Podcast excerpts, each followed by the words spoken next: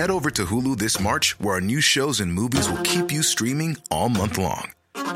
Catch the acclaimed movie All of Us Strangers, starring Paul Mescal and Andrew Scott. Stream the new Hulu original limited series We Were the Lucky Ones with Joey King and Logan Lerman. And don't forget about Grey's Anatomy. Every Grey's episode ever is now streaming on Hulu. So, what are you waiting for? Go stream something new on Hulu. He kōna i purangi tēnei nā te reo irirangi o Aotearoa. Kia ora, I'm William Ray. Welcome to Black Sheep.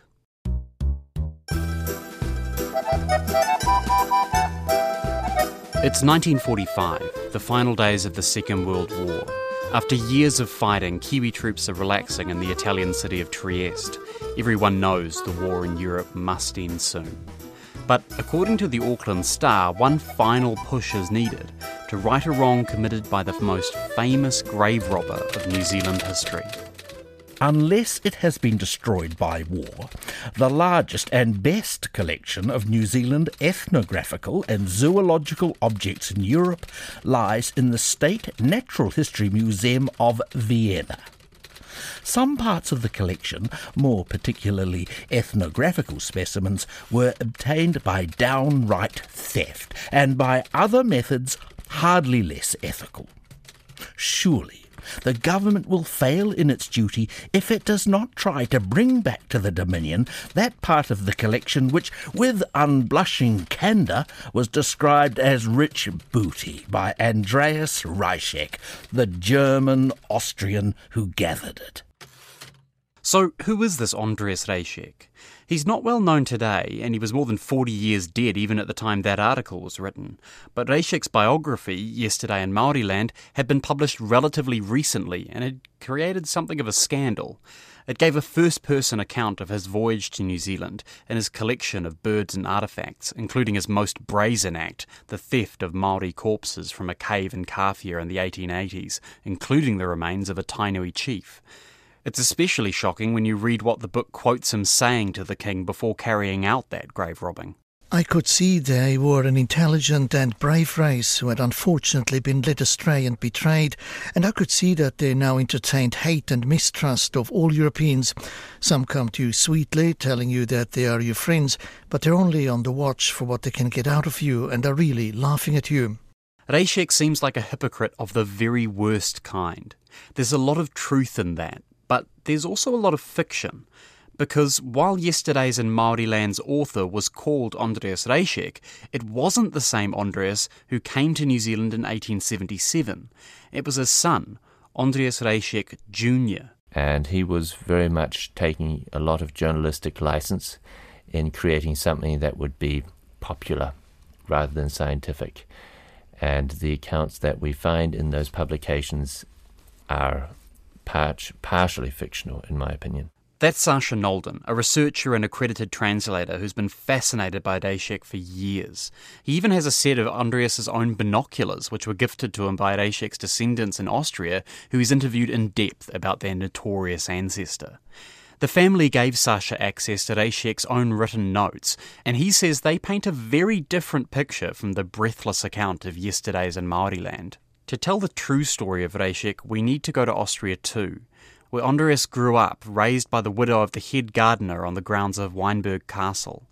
And it was on those grounds that Andreas found his life's passion taxidermy. He would go out into the woods and carve animals in wood, and I think it's these carved animals that made a positive impression and ended up him being recognized for his ability to replicate from life and I think it's something that was recognized throughout his career that his taxidermy was something that allowed him to represent the animals in a lifelike sort of stance. Personally, I find stuffed animals a bit creepy, but at the time it was a highly prized skill. There weren't many zoos back in the mid 1800s and even fewer David Attenborough documentaries.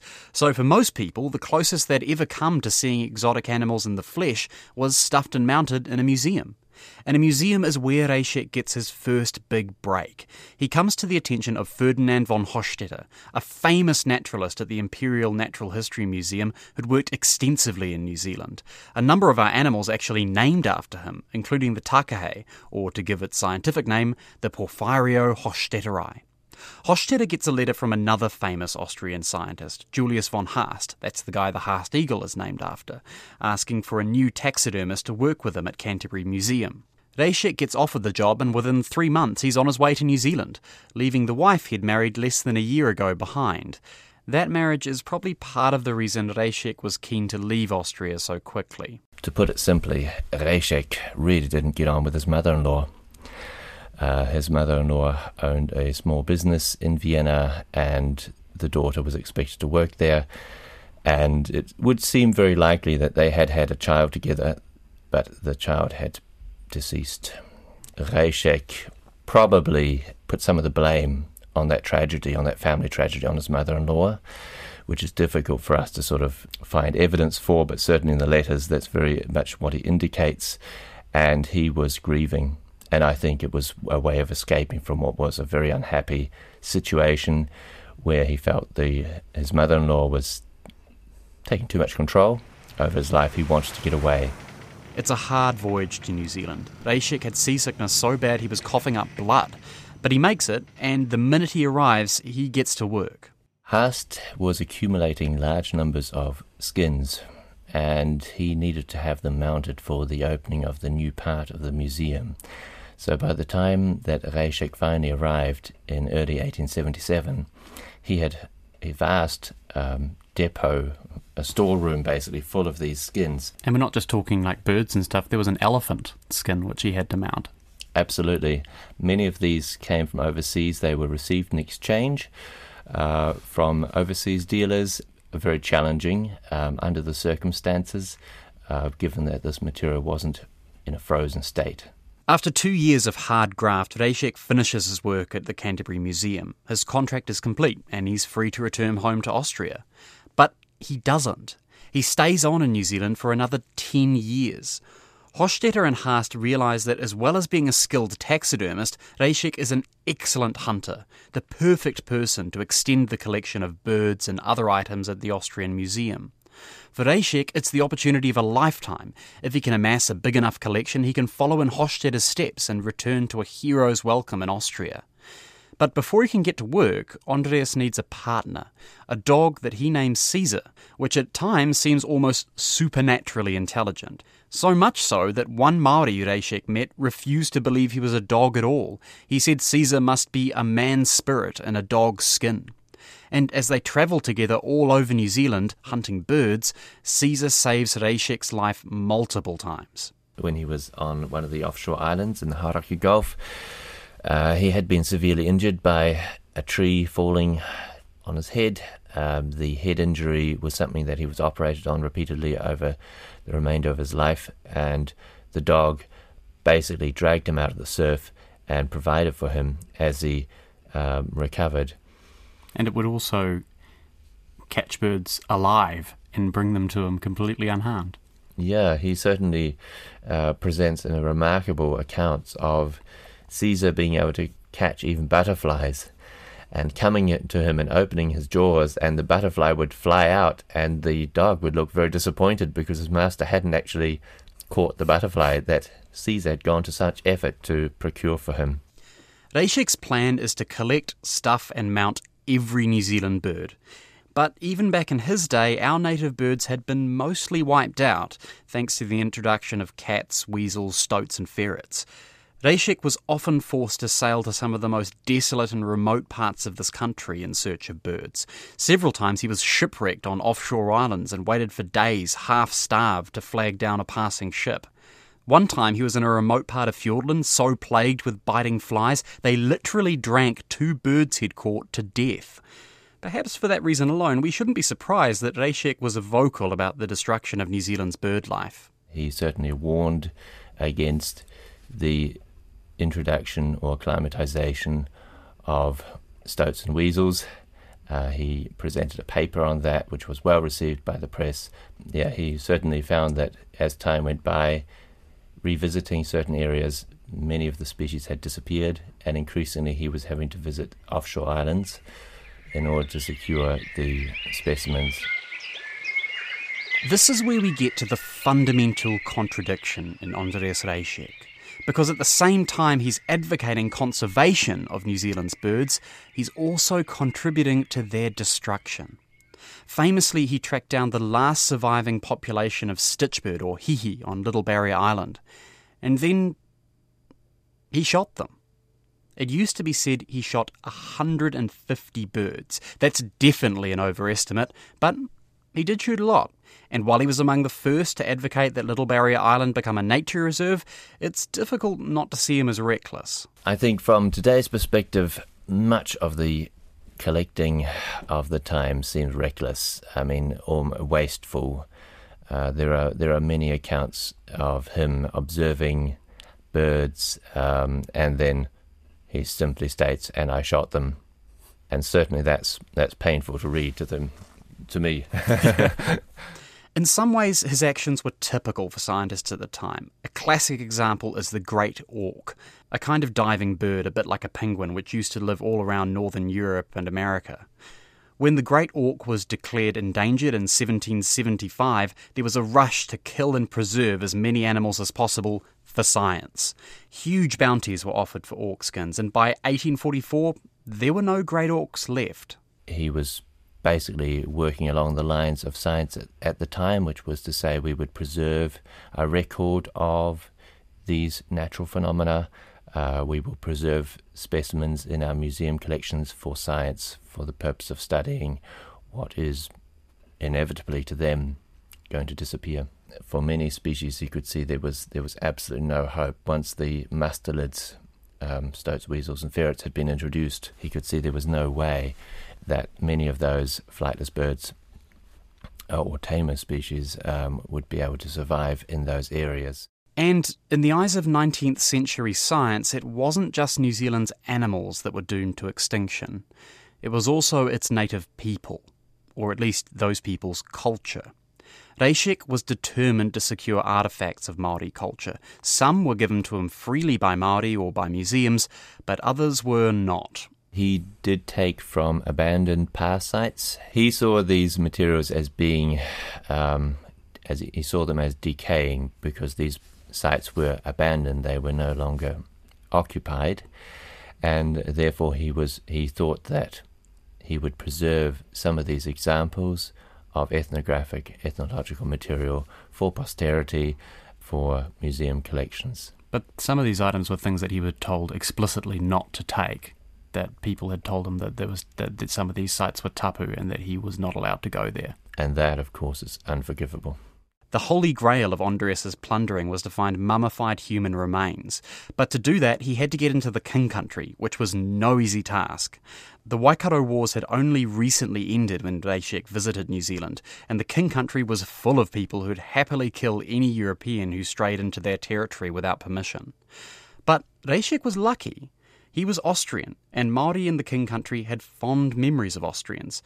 Two King Country Maori had even visited Austria in 1859. The Emperor gave them a printing press, which they took back to New Zealand and used to print one of the first ever Maori language newspapers, Te Hokioi. Those two Maori returned with very fond memories of their experiences and the way they'd been received. And Reischek was seen as being non British he was basically seen as acting on his own behalf, and they trusted him.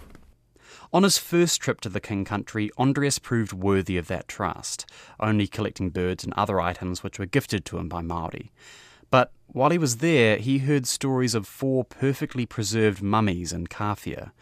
Here's the story of the theft according to Yesterday's in Māori Land, which, as we said, is a problematic source, but this segment at least is thought to be fairly accurate. I searched high and low for those mummies, but for a long time had no success. Only at last, when I got right into the heart of Māori Land, the King Country, did I succeed in finding any. Two Maori who had become sufficiently Europeanized to be willing to renounce their national and religious principles for gold led me one night to the cave grave in Kawhia. There I found four mummies, of which two were in a state of perfect preservation. The undertaking was a dangerous one, for discovery might have cost me my life. In the night I had the mummies removed from the spot and then well hidden. During the next night they were carried still farther away until they had been brought safely over the boundary of Maori land. But even then I kept them cautiously hidden from sight right up to the time of my departure from New Zealand. When I first read the story, my initial reaction was utter disgust. But Sasha Nolden, while agreeing that Reischek's actions were unforgivable, also thinks they were understandable. I think he was um, very strongly encouraged to do these things, as were many collectors in the field um, who were all trying to please certain masters. In this case, they were museum directors who had certain certain wish lists of material they wanted to have procured, and Reischek in many cases was the little man who was securing material that was wanted. What's more, Sasha thinks Reischek failed to understand the significance of human remains to Maori and how disturbing or stealing them would degrade the mana of their descendants. In Austria at the time, many, many burial sites were being opened up and excavated. Prominent people there, human remains are on display in glass coffins in churches. Uh, there is that respect for those who have passed on. There is that appreciation of the value of of human remains, including skeletal remains. However, it's completely different from tapu, and I think that's where Reischek didn't go all the way to fully appreciating what was happening. You might think that Maori today would be totally outraged by the theft, but John Kati, who lives in Kawhia and is actually a descendant of one of the people whose bodies Andreas is said to have taken, is surprisingly philosophical about the whole thing. I regard that as um, something that happened in the past, no different to to other things that, that have occurred to Maori uh, from those times uh, and today. It's history, I, I guess, as as you might put it. There are a few reasons why Maori might feel less than outraged about Reischek's actions. For one, King Tawhiao gave Reischek permission to enter the King country, and some Maori are anxious to shield him from criticism over that decision. For another, Reischek had some local help when he took those bodies. He wouldn't have got in there unnoticed. Our um, history records that about three people that were named whom he um, bribed, and they were all half caste people who were quite versed in both the European way of life and understood Maori well. He befriended them also and um, was able to get their confidence that uh, what he was doing would be okay. Also, the theft of a few bodies pales in comparison to other injustices committed against Maori at this time. See last week's episode about Thomas Russell for more details on that. Anyway, Shortly after escaping the King Country, 12 years after arriving in New Zealand, Andreas returns to Austria with his collection. It's enormous 14,000 specimens in total. But he doesn't end up getting the wealth and fame he'd hoped for when he returned.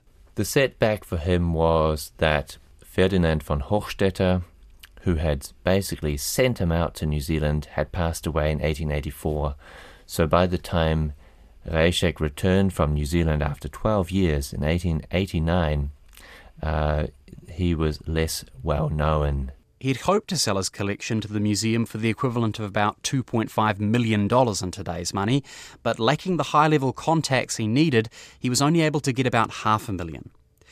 It might not seem like a lot for 12 years of hard graft, but it's enough for him to live out the rest of his days in relative comfort with the wife he'd left behind when he went to New Zealand and the son who went on to write a very problematic book about his father's life. He managed to secure himself a very, very fine villa on the banks of the Danube River, high up on a cliff overlooking the Danube in his native Linz.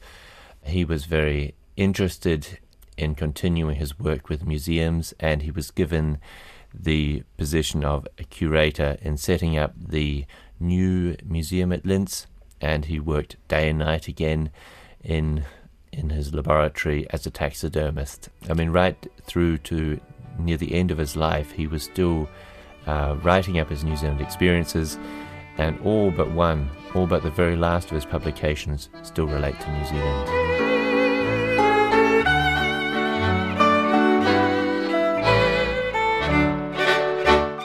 New Zealand troops never did march on Vienna to demand the return of Andreas's collection after World War II.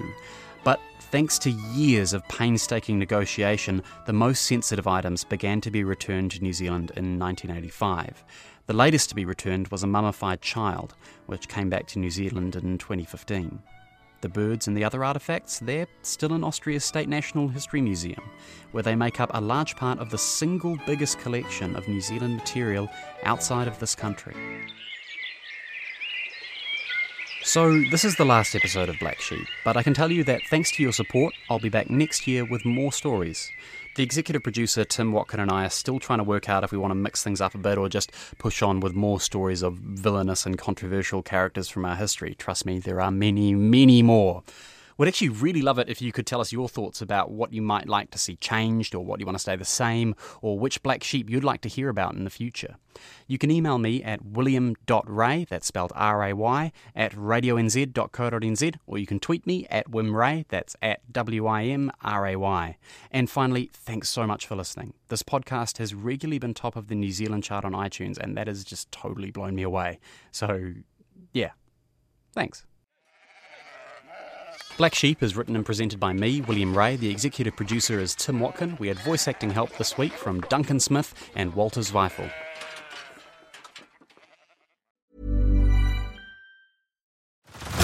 Head over to Hulu this March, where our new shows and movies will keep you streaming all month long. Catch the acclaimed movie All of Us Strangers, starring Paul Mescal and Andrew Scott.